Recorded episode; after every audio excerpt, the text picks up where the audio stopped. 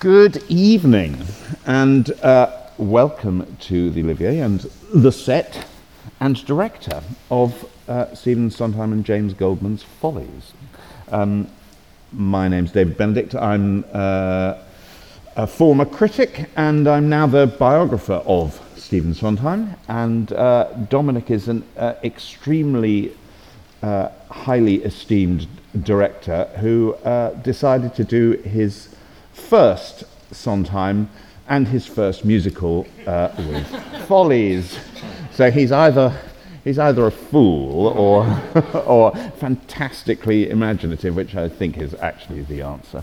Um, so let's start with that. Um, what made you what made you do? I mean, I, I kind of know the history mm. of of how how it happened at all, but I, I'm interested to know in how how you got involved. Well, um, I'm a big Sondheim fan. I mean, I love his work. I think he's like a kind of, um, he's one of the great theatre makers of our time. And um, um if you take away the unhelpful ba- uh, barriers that there are between musical theatre and straight plays and just think of, well, who are the greats? Caryl Churchill, I think, is one of the greats, and I've worked with her a lot. And I think Stephen is, is similar in that he's a great innovator. You know, he never really he never really does a piece of work unless there's some new form that he creates for the show. And um, so I listened. I've listened a lot to the shows, and I've thought about doing this for quite a long time. Actually, it's been in the back of my mind. Um, and then what happened was there was a meeting between Rufus Norris, the artistic director here, and uh, one of Sondheim's key representatives, a guy called Rick Pappas, who's his lawyer, um, uh, about the possibility of doing a show. And I, I think I think uh, Rufus suggested this. So it was floating around, uh, and Rufus thought about doing it, I think, himself, and then we discussed it, and then it went away, and then it came back again, and, um, and I thought, oh no, I would like to do it. So I went to see Sondheim in New York, um, and that's where it all started. And uh, was your encounter with him what you expected? Um, well, I was pretty starstruck. I mean, you know, he is a great, and uh, it was pretty extraordinary to go around to his house. But I, I there, there, was a slight misunderstanding because when I got there, I thought I was being interviewed for the job, and he thought I'd already got the job, and he just wanted to know what I wanted to know about doing the show. So I kind of had misprepared for it. But, uh, but he's, you know, we met, we met, we met, I met, we met again after that once, once, once I decided to do it, and, and we also had a lot of communication about the book change about how we're going to put the book together. And he was amazingly supportive through all of that, you know, um, and very generous and pragmatic about the way I wanted to do it, but also very clear about certain things that we needed to get right. So the next morning, um, I was in New York for a few days, and I sent an email to Imelda Staunton. And I said, How would you like to play Sally? And I think she said, oh, bollocks, I don't know it very well. That's my memory of. anyway, she went off and, and, and listened, and then we had more conversations, and, and then she came on board, and then it really kind of, it was all about the dates and the logistics from there. But it's, I mean, the fact that she, the fact that she said something akin to what you remember yeah, um, is hardly surprising in that, in that Follies opened on Broadway in 1971 at the Winter Garden. Uh, it played for 15 months it lost pretty much every penny of its investment, which at that time was $800,000, mm. um, and then was not done. Mm. Uh, it was done in London in 1987 in a much revised version that James Goldman wanted to do. There had always been a lot of unhappiness around the book of the show, which is it's very taut and there's not much of it. There just mm. is, there aren't big long dialogue scenes. Uh, Goldman wanted to change it, came up with a new version. Sondheim wrote four new songs, took out The Road You Didn't Take. That production happened, produced by Cameron Mackintosh, with Diana Rigg, uh, Daniel Massey, um, Julie McKenzie, Julie McKenzie, uh, and David Healy, and uh, that was fairly successful, but that was it. That's, mm. that's London's experience. Mm. And uh, so Imelda can be forgiven for not, for, for mm. like everybody else, not really knowing the show. Mm. It's, it must be quite it must be quite a pleasure to be able to not introduce a show because, as I say, the 87 production happened, but no one in this country has seen a full scale production of the original text, or no one in, no one in London. There, was, there was some regional theatre productions. Yeah, they were the first ever one was in Wythenshawe, in fact. Um, but um, yeah, well, I did a lot of homework on, on, on all the productions, and I saw there's quite a lot of stuff online, and I read, there's a wonderful book called Everything is Possible by a guy called Ted Chapin who worked on the original production, and it's, it's a great book about the creation of a show, actually, I think. And, um, and I read that a couple of times, and uh, I obviously asked Sondheim quite a lot. So I'd done a lot of work on, well, what were the differences, why were the changes made? And actually, the, there was a production that was on Broadway in 2011, and another one, which I think is a very good production at Paper Mill Playhouse, which happened in the 90s, I think. Yeah. And that, they all used different books. I mean, really different books. I mean, the one in London was the most different to the original because it really was a completely different show. I mean, there's hardly a line of dialogue that is the same. Um, and, but the others were also very, very different to the original. So that it was a really interesting process to go into it and go, well, what, what were these choices about and why did they happen? And, and, but when I read the original, I just thought there's something um, much more, much deeper um, and more inventive about the original book because it is fractured. It's not, um, it's not trying to be smooth and neat, but the piece is describing a kind of fractured state of mind. So it felt truer to, you know, the, the, the piece itself. And actually, the line by line dialogue in the original is, in my opinion, better. It was really smoothed over in the other ones, and the, the detail, the imagery in the line in the line by line dialogue of this version, which is basically the 1971 version. There are some changes that we've brought in from other books, but um, I are think those, it's much are those better. just about the, the, those new changes about sort of ironing in details and, and polishing little bits? Well, there are little bits and some things that we thought would help a British audience. You know, um, I mean, in the 1987 version, it was a, it was a car. It was a originally it was a car park. The theatre was being knocked down for a car park, but then in 1987 they changed it to an office building. I thought, well, that's much more recognisable for a British audience. The idea that buildings are knocked down for office buildings. I can't imagine a situation in London where you'd knock something down and build a car park because you're not going to make money out of it. So that there are certain things that I thought would resonate a bit better from other versions. So we, we just, but they're mainly quite cosmetic fixes. I mean, it is by and large the original book. And I think sometimes, you know, when a piece of work is created, it's, uh, its impetus, it has a kind of energy, whi- which, whilst it's not perfect, is true and authentic. And that's what it felt like with this. And we felt it, all of us who read it, um, including Vicky, who designed the show, just thought it was a much more interesting piece of theatre. So that's really why we ended up with, with this version. Did you read it? I mean, this is a show that began in 1965 when uh, Goldman and Sondheim started writing it together. Um, did you read any of those? Dra- I mean, there, there were, I think, 11 drafts of that, Yeah. of that original show, which was called The Girls Upstairs. Um, did you read those? No, but I knew Wise. the story. I didn't think it'd be helpful, but I knew the story that it had started as a kind of whodunit, um, and the plot gradually got stripped out. Um, and I think also, you know, uh, Goldman's more of a screenwriter than a stage writer, and it is a filmic structure. Um, so, you know, one embraced that. We tried to embrace that in the way that we did the show. Yeah.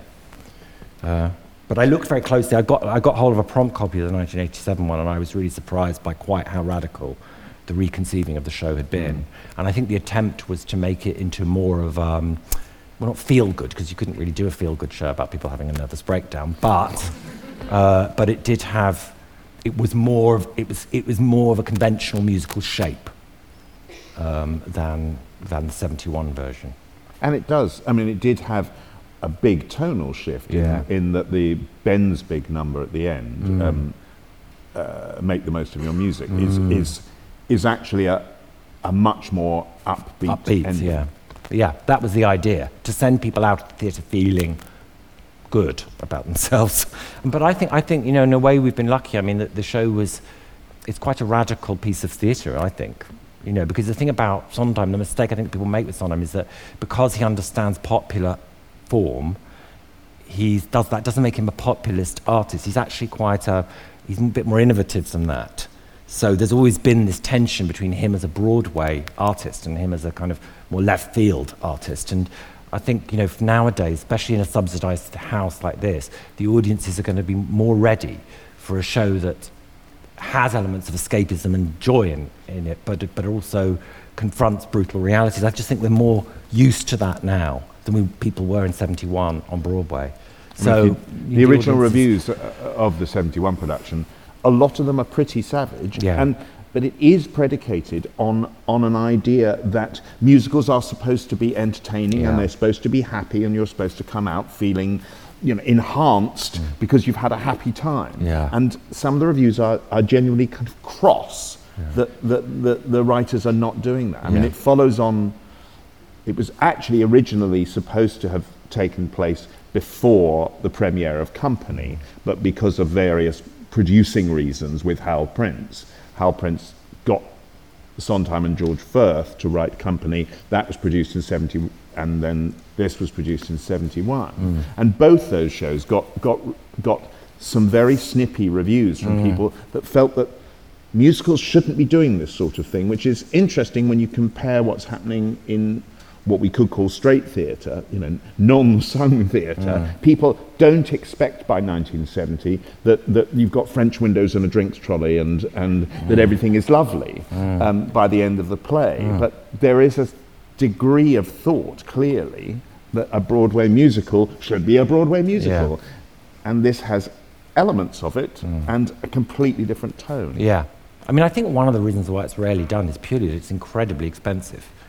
And, mm. and one of the reasons why it lost its, its investment was also there were 56 people in the company. And it was the end of a period of making shows where huge resources were put on stage. And as we know, I mean, to do this, we've got 37. And, you know, that's a real push for the National to do shows of that scale. Um, and that's one of our, that's our best resourced theatre uh, in the country in terms of public funding. Um, so it's really tricky to make a show like this land, and, and I'm sure that's you know it's doubly true in the commercial theatre in the West End. To do a show that's about quite dark subject matter um, that you know has that scale is really it's a, it's a difficult match to make work uh, financially for an organisation. So once you'd uh, decided to do it, you got Imelda on board. Mm-hmm. Uh, presumably, you then choose your production team. Yeah, yeah. And then, so how long did you have in, in to sort of, well, in pre-production basically, in, in sort of the planning and strategizing and casting and. I think it was about 18 months. I mean, the casting took about a year. Um, obviously, not every day, and I was doing other things at the time, but um, yes, that was really tricky. I mean, it's complex. It's very complex to try and cast this because, of course, you need people who can sing, dance, and act of a certain age, and then you've got to find their young counterparts who've got to be the same height, who've also got to sing, dance, and act. And, you know, that was, that was demanding. Um, and we needed to do a hell of a lot of thinking um, with the design, really, with the kind of concept, concept of the show and the thinking about, the deep thinking about how to make it land and make it a whole thing because it's been done a lot as a kind of concert. And of course, the numbers are all quite different in style. And how do you make a cohesive whole out of something that's quite fragmented? And that was a real, that, that, that, that gave us a lot of challenges in the planning um, of it. But it was enjoyable. It was very enjoyable to do. And I'd only done one show with Vicky before, but um, uh, it was a very pleasurable experience to work with her. And the team that I got together were, you know, brilliant. All of them were ex- exceptional. I mean, I think a really important team were, were Nick Skilbeck and, um, and Nigel Lilley working together on the musical direction of the, of the show. So that's the musical supervisor Yeah, and the musical director. Yeah, I mean, Nick has done a fair bit of Sondheim. He did um, Sweeney. He did Sweeney Todd with Imelda and Gypsy with her. But he's a, he's working with him is a bit like the approach that at the best the, the best kind of end of the RSC approach to Shakespeare, in that he just trusts every note and every syllable of the score. And so it's interesting with, with songs like Broadway Baby or very well known songs. What's happened is like a photocopy of a photocopy. So people think they know the song and they sing it a certain way. And actually, when you look at the score, it's not written like that. So we went back to the scores and uh, very closely looked at exactly. And he was very precise about, about what was written. And the psychology, the great thing about about Sondheim, and it's rather like Shakespeare in terms of the verse structure. The psychology of the characters is in the form. So, you know, how long a note is held will tell you something about where they are at that point. When there are breaks in the singing, empty bars, very, you know, illustrative. So you, you have to really search. He was very brilliant on finding the shapes um, and working with Nigel and the singers on that, or the actors. And then, uh, and then I'd be investigating, well, why is that? Why is that there?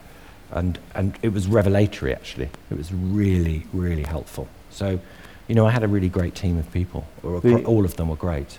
Yeah. It is interesting that lots of people say, oh, Sondheim is so, is so hard to perform. Mm. I would argue that it's actually, if you've got ears and, mm. and, and, and the likes of you mm. and Nick Skilbeck around, mm. it's actually easier because the text is there. Mm. The, the text is there in, in the lyric, mm. it's in the accompaniment, and in, and in the harmony. And actually, if you listen to what's there, it's giving you all this information. It, you have to be very precise, though. It, is, it doesn't have much space in it to improvise. It's, it's, it's really you know, it really does make a difference when you hold a note for the precise length of time that it, it, it, it is written. And we, we've really done that with this show, you know, and uh, so I think I agree with you that it's all, the answers are all in the music, but at the same time, you know, there are some composers where you can be a bit looser, but I, that's not the case with this. Uh, it's very, very precise and exacting. Um, but it, it requires, people always say you need great actors, and you do, but they've also got to be great singers as well. They really have to be good. You know, they're demanding songs to sing, um, but they need to be also very, the internal life of the character has to be very clear. And each song, like a soliloquy in Shakespeare, starts with a character in one place and ends with them somewhere else. And you need to plot through what the change is and moment by moment. I mean, which is great. It's great fun to do as a director with the great actors like I've had because there's a you know there's a purpose to the work. It's not just let's make that song sound mm. nice. It's about you know it's like really storytelling, really psychological storytelling. I mean, in some ways, the most obvious version of that in this production is um, "I'm Still Here," mm. which is often done as a yes, it's it's it's a it's a, a, hymn of praise to survival of the self, um, but mm. it's it's it's almost like a list song that just mm. goes chronologically. Mm. Whereas your production, it, it's doing it's doing many other things. Mm. Can you talk through a bit about what that? Yeah, is? I mean, I'm incredibly lucky to have Tracie Bennett doing that number, and um, one of the reasons I w- was so keen on her doing it was not just because she's a really fabulous singer, but she's a brilliant actor. I think. I mean, she's like a slightly shamanistic. You know, there's something very deep within her. And um, we spent a lot of time, just the two of us, doing, working out all the memories, every single one, where she was, what the backstory was, and why she was saying that then. And um, I mean, one of the things I discovered about, you know, you start out doing a show, whether, whatever the play or piece of work is, and you end up finding a whole lot of things out that you didn't know were there. So, one of the things that I discovered with doing this was that the the place itself has an incredibly powerful effect on everyone who walks into it, the theatre. And I think, you know, she's an interesting character, Carlotta, because she lives a certain way. I mean, she tries not to take life too seriously, but she's got a kind of um, performed way of living. You know, she like she knows how to deal with things. She's she has a kind of pat response to certain situations. But what happens when she starts talking about herself is she remembers who she was um, and she remembers what she's lost and the cost of, you know, how she's got to that point in her life. And she starts opening up, you know, in that space. And so we started the idea with the idea that she was being quite social at the beginning of the song and entertaining, you know, making jokes about her past. But actually, as she started to remember it, she remembered it, it was actually incredible. There were moments of her life that were incredibly painful and um, that she hasn't thought about. So we tried to always, in every song we did, make every moment a new moment for the for, for, the, for the character, not something that they thought of before. So she's not someone who ever looks back. She, she doesn't look back, she's always going forward. Uh, so, you know, that helped us. And, you know, Tracie goes there. That's, mm. She goes there. She really will, you know, not just vocally, but as an emotion, she really wants to go into that place. So it was an, that was, again, a, a very enjoyable process. So we did quite a lot of work before she actually started singing it. And then when she started singing it, we, we really worked on shaping it. I think it's a difficult song. It's a repetitious song, as you say. It's a list song. Uh, it's a long song. Um, and and it's I think you know when you're doing a number like that or Broadway Baby or um, Losing My Mind, there's a whole history of that song, and you have to wrench it out of the cabaret world that we're you know that we're familiar. I mean, you know, so many people have sung. I'm still here. Streisand sung it, and it was in Postcards from the Edge, and da da da. And you know, Elaine Stritch, and all of those versions that you've got to just go. No, this is the character here in this situation that's thinking these thoughts for the first time, and try and clear all that stuff out. It's like doing. It's like doing To Be or Not to Be. It's the same problem.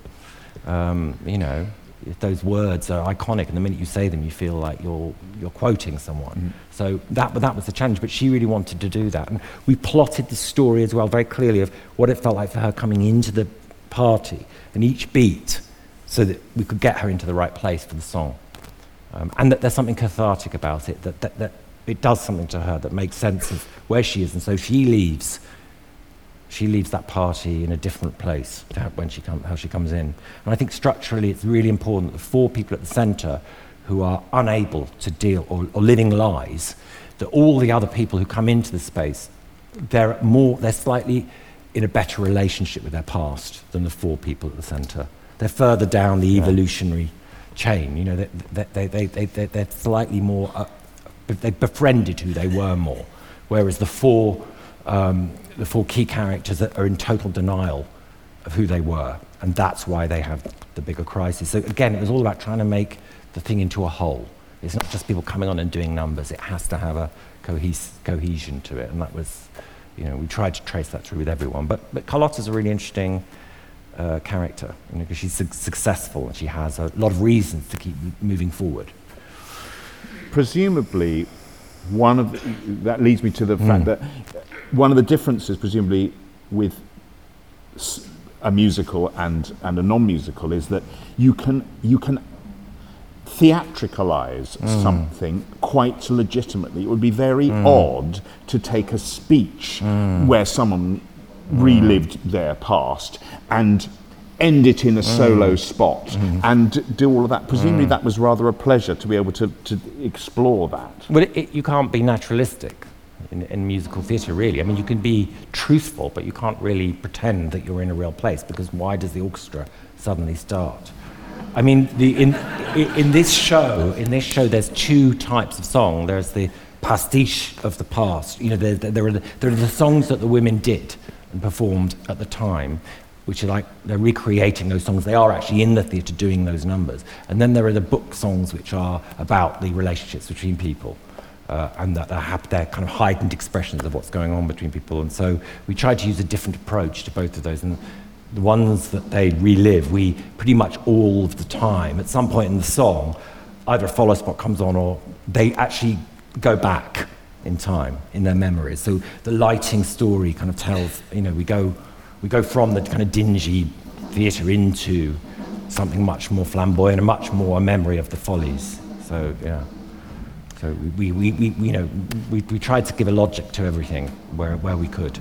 If you haven't seen it, um, queue for returns. If you can't get in, then you see it at NT Live. Um, but uh, whatever you do, don't miss it if you haven't already seen it. Um, uh, we have to leave it there. I would like to thank you all for coming, and most particularly uh, Dominic Cooke for directing a show so well and speaking so well. Thank you very much.